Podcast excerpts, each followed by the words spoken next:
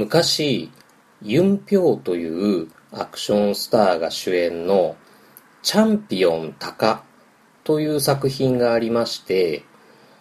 カンフーアクションをサッカー競技に取り入れたという少林サッカーの走りみたいな映画があったんですけれどもその中にこんな場面があったんです。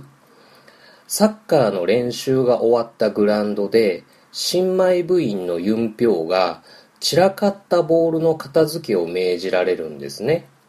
でそのユンピョウが面倒くさそうに散らかったボールをカゴをめがけて一個一個キックしていくんですね。するとそれが全部その放物線を描いてそのグラウンドの隅に置いてあったボール集めのカゴに入っていくっていう場面がありましてでそれは物語にさほど貢献していない場面ではあったんですけれども少年の頃の僕はあこの場面を見ている間その言い知れぬ気持ちよさというかめくるめく快感というかそういう感覚を味わってたんですね。その時はその感覚が何なのかっていうことは分からなかったんですけれどもそれから数十年が経って今分かったのはああ僕にとってその放物線を描いて飛んでいるものが収まるところに収まった瞬間っていう映像は僕にとっての映画性感帯なんだということです。こういう場面に出くわすとつい快感を覚えてしまうという映画性感帯あなたにはありませんか？というお話をテーマに本日の行き道はアベンジャーズ・エイジ・オブ・ウルトロン。帰り道は新作キャプテンアメリカシビルウォー、えー、あと新コーナーハッシュタグ島パブ、えー、本日のシェフのおすすめはハッシュタグ映画生還隊ハッシュタグメキシカンスタンドオフ。ハッシュタグ TWCN、えー、追試ねですね。となっております。それでは始めていきましょう。無人島キネマ。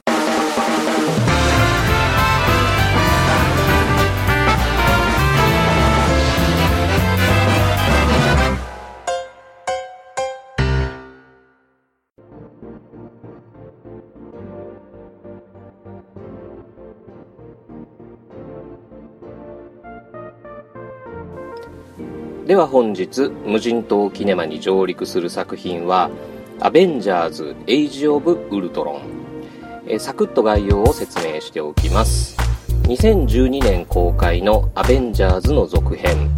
地球外生命体の侵略恐怖症に陥ったアイアンマンことトニー・スタークが地球防衛システムのつもりで開発した人工知能ウルトロンが暴走してしまいキャプテンアメリカと愉快な仲間たちがその事態の収拾に奔走するというお話です。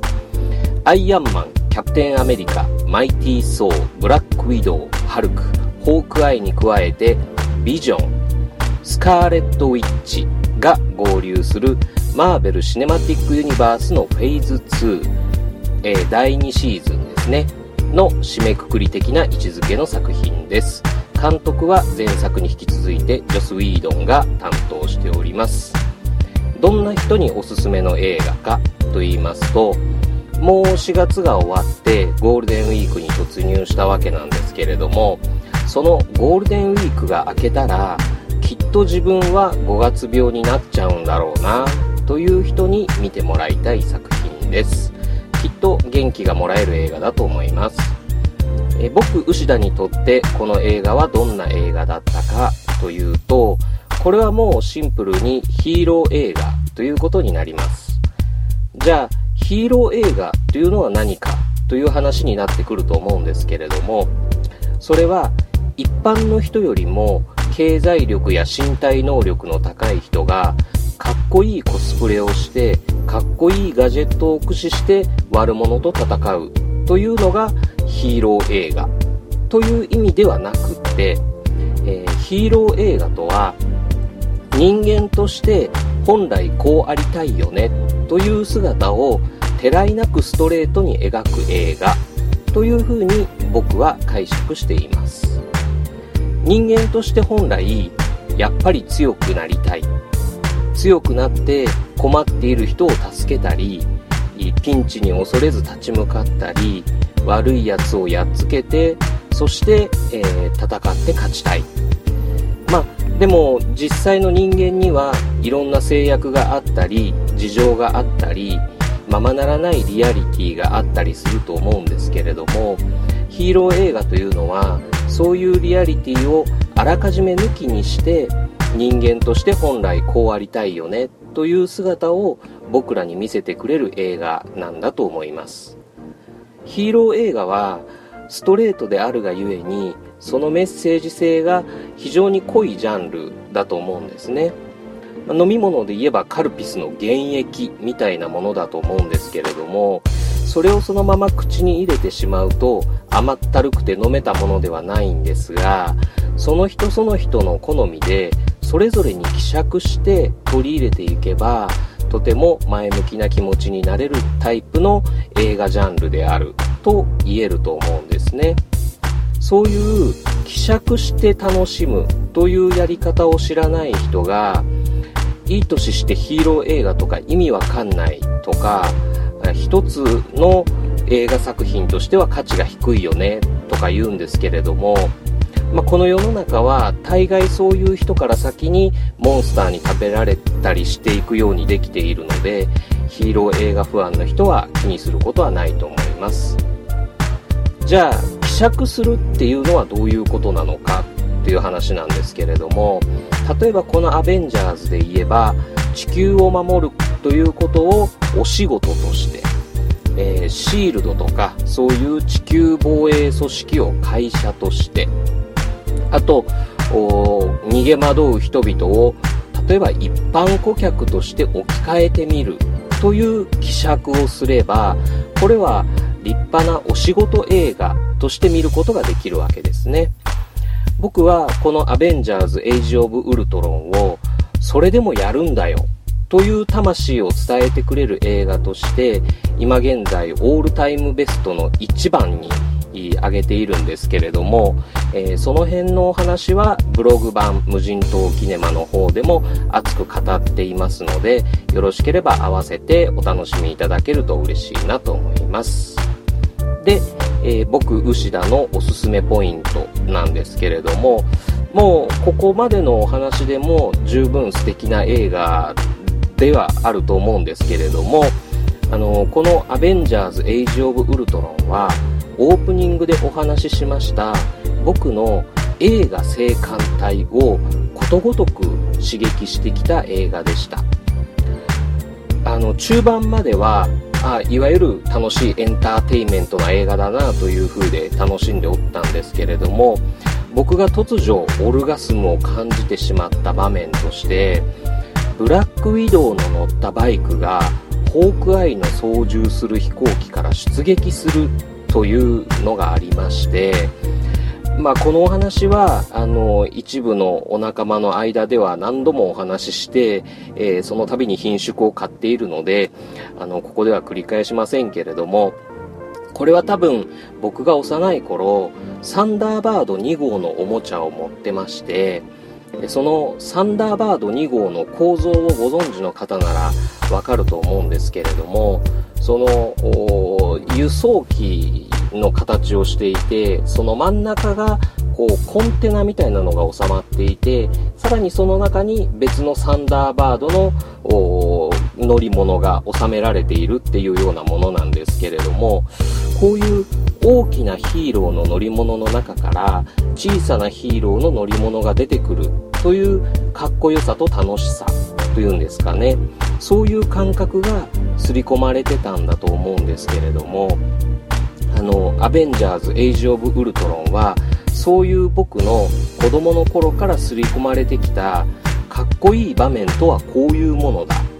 俺の映画性感帯はここにあるのだ。というところをピンポイントに余すことなく差し込んできた。そういう映画でした。ざっと列挙するならばえ、ヒーロー同士の戦闘中の連携プレイ。ヒーロー同士の合体技。飛行物体から部品が射出されてヒーローに装着もしくは合体。そして装着もしくは合体した後に目が光る。そして、えー、新しいヒーローの誕生。新しいヒーローの合流。これは特に敵組織から寝返って合流するというパターンなんかいいですね。あと、えー、ピンチの時に意外な人物が意外な方法で助けに来るというパターン。あとヒーローの感情が爆発して方向すると周囲のガラスが割れたり周囲の建物が爆発したりするという場面などなど、えー、まあ語り始めたらキリがないんですけれども、えー、そういう僕の子供の頃から見てきたヒーローものの中でこういう場面が見たいこういう場面が熱いこういう場面に快感を感じてしまうという映画青函隊が散りばめられた素敵な映画でした。というわけで「アベンジャーズ・エイジ・オブ・ウルトロン無人島キネマ」に上陸です。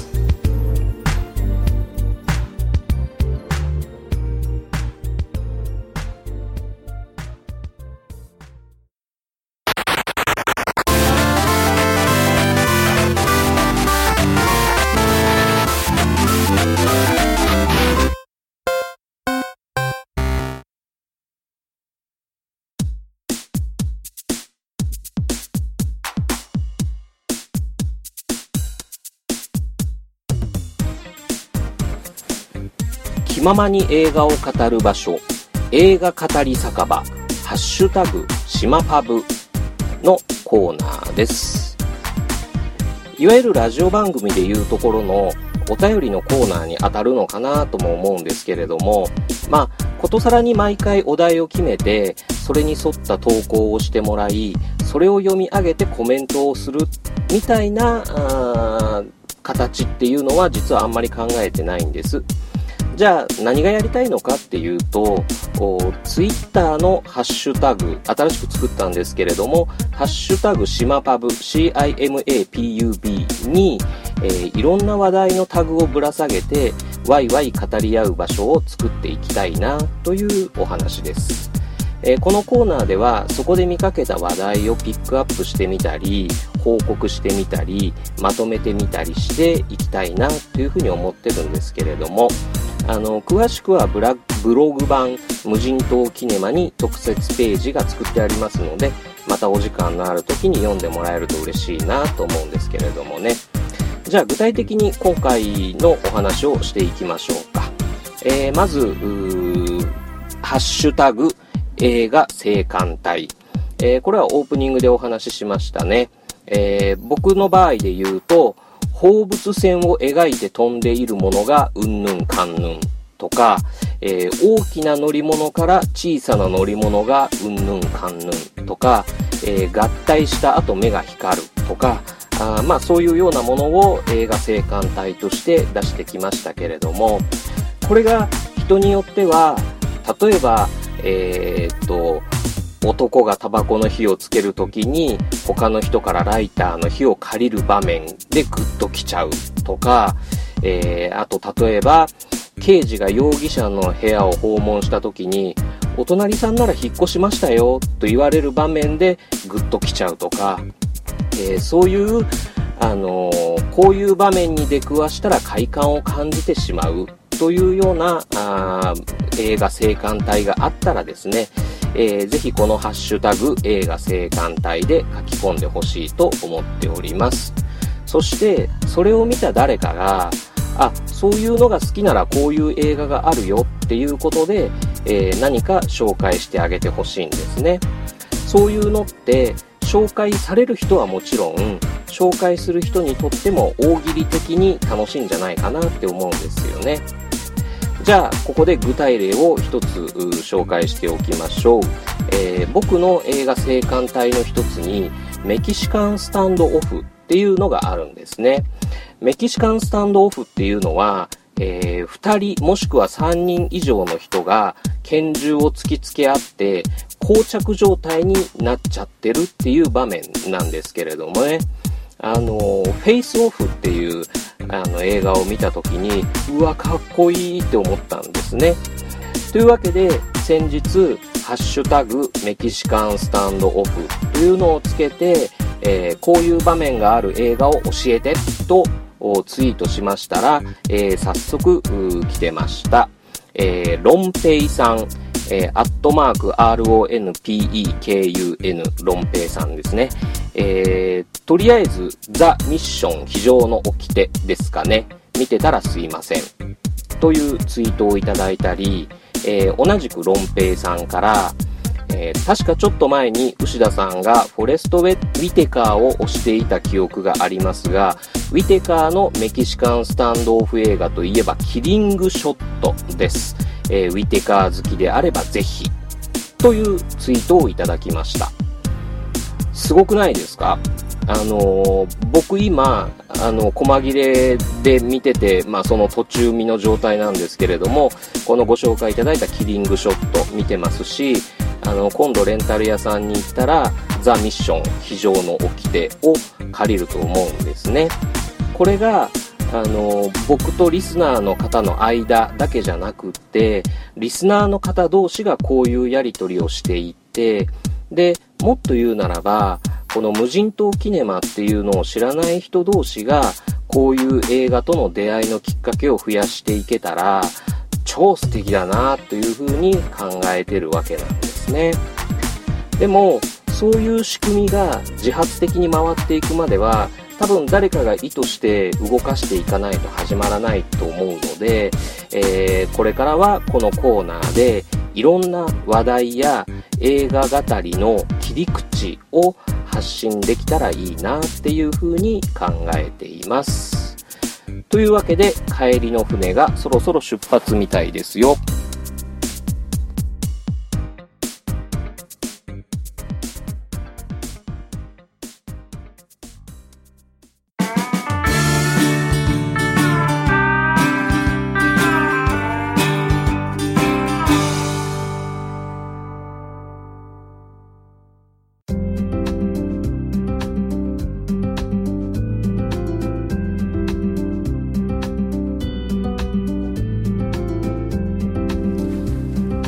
というわけで後半は無人島キネマからの帰り道になりますね。その日の上陸作品に何らかの意味で絡んでる作品を紹介したいと思います。今回の上陸作品がアベンジャーズ・エイジ・オブ・ウルトロンということで関連作品として紹介するのはシビル・ウォー・キャプテン・アメリカです。え、4月29日に公開されたばかりの新作ですね。通常であれば新作を行き道にかで旧作を帰り道に紹介するんですけれども今回順序を逆にしてご紹介するのは残念ながら僕にとってはこのシビル・ウォー・キャプテン・アメリカは上陸級には至らなかったんですね。なぜ上陸に至らなかったのか。あの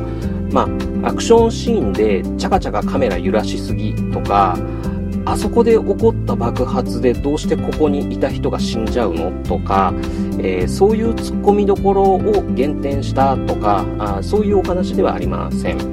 えー、バットマン VS スーパーマンが途中でぶん投げてしまったヒーロー薬剤論に対してはあの真剣に取り組んでいたと思いますし新しいキャラの合流や各キャラのいいところっていうのがちゃんと出ていましたし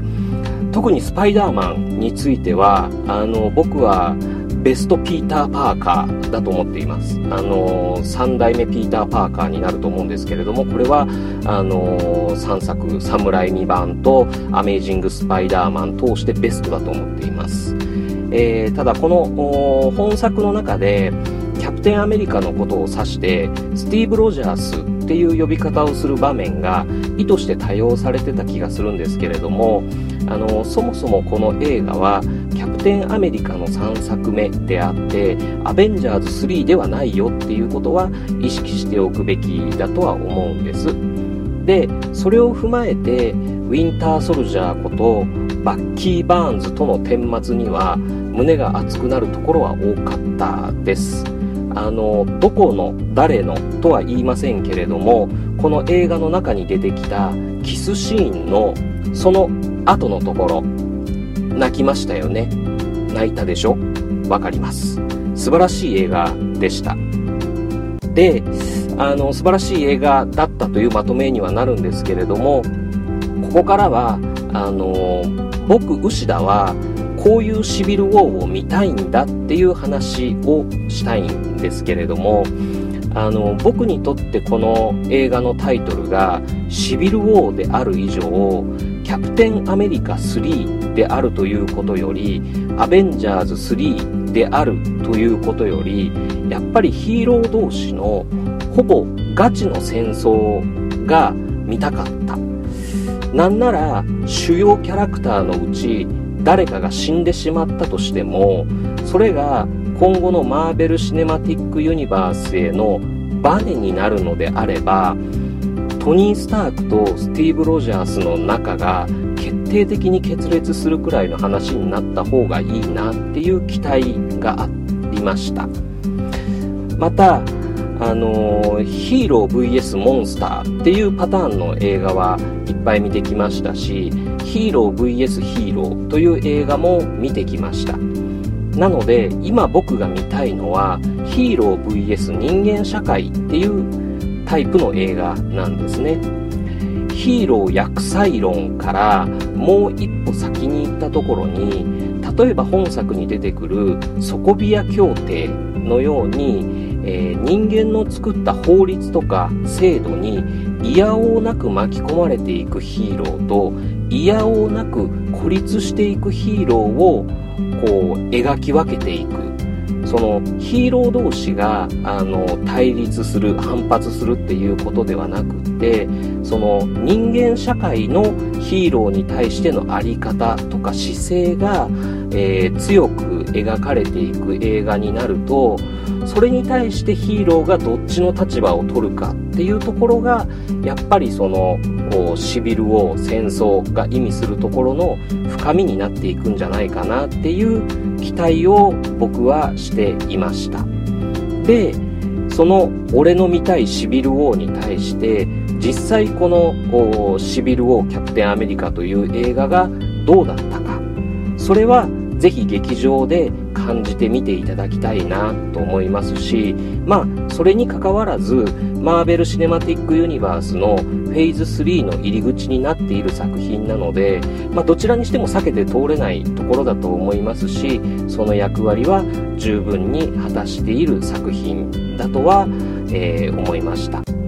でも僕は非常に極端な話、アクションシーン一切なし。でヒーローたちによる政治闘争の映画だったとしたら僕はこの前半で紹介したアベンジャーズ・エイジ・オブ・ウルトロンとそれからシビル・ウォー・キャプテン・アメリカをヒーロー映画のこう裏と表というか陰と陽みたいな形のワンツーパンチでオールタイムベストにしていたと思います。ということで、えー、エンディングいきます。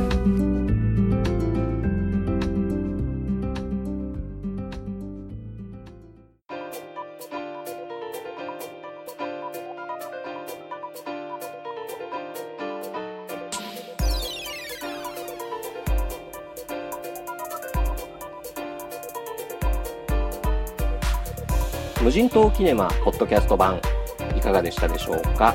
えー、ハッシュタグ島パブ、えー、ちょっと説明するにはややこしいですけれどもまあぼちぼちとブログやこのポッドキャスト同様面白がってやっていけたらいいなと思っています。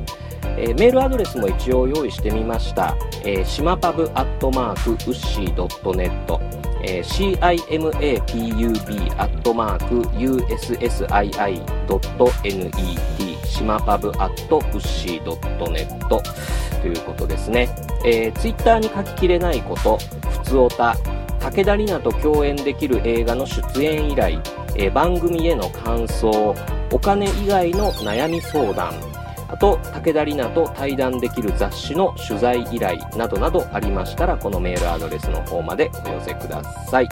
えー、また映画系ポッドキャストを運営されていらっしゃる方に結構聞いていただいているようであのありがたい限りなんですけれどもこの無人島キネマいいように使ってやってください、えー、番組での言及いじりはもちろん何かの企画の連動とかコラボ的なことができて映画そのものを面白がれるのであればその面白い方向に行けたらいいなというふうに思っています。あのゲストなんかに呼んでもらったらホイホイ行きますんで、えー、お気軽にお声がけいただければと思っております。